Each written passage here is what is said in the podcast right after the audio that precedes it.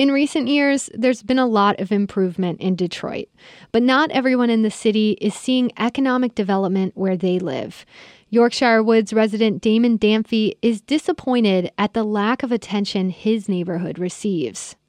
Well, I know that, that the, the jewel of every major city is the downtown you know downtown area and while that looks really really nice sometimes you can feel like you're being forgotten about in the neighborhoods Curtis Green says he sees problems in the neighborhoods that he doesn't see downtown. Detroit is doing great downtown.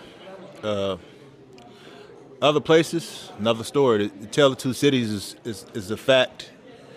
It's not something people just made up to try to make their campaign seem more in tune with the grassroots or something that's it's a serious situation. I mean, 100, 100 plus thousand water shutoffs, you know, uh, 40% poverty rate. I mean, it's a serious situation. But for some residents, the situation is more nuanced. Yorkshire Woods resident Laverne Homan Williams believes that certain areas outside of downtown are getting attention, but she says her neighborhood is not one of them when you look around the city, you see some of the initiatives that are going on in East English Village, Palmer Woods, Palmer Park. Of course, there's a ton of money that goes into um, New Center, the Cultural Center, and rightfully so. But there are a lot of forgotten neighborhoods like Yorkshire Woods.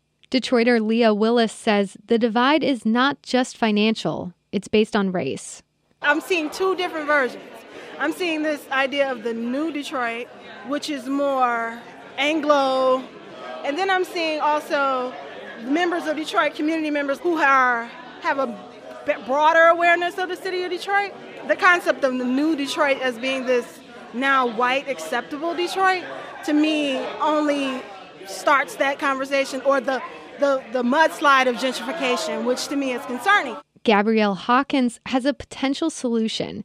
She would like to see elected officials doing a better job of reaching out to people in the neighborhoods. They should actually go to neighborhoods, come in the inner cities, all of the areas that, you know, that are marked off as bad because of crime and all of that stuff. I think they should actually go to those areas and say, well, how could I help you? Or what do you want to see done? Or how, and even if you want to help, you know, how can you help us help you? Robert Yarmatter grew up near Gratiot and Six Mile. He says he won't consider the city fully recovered until more improvements reach that area. I think it might happen in my lifetime. You're seeing it slowly happen.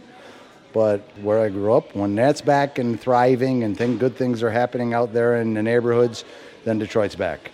While none of the candidates on the ballot for this election are campaigning against the neighborhoods, Detroit voters like these are watching to see who will prove that in office. I'm Laura Herberg, WDET News.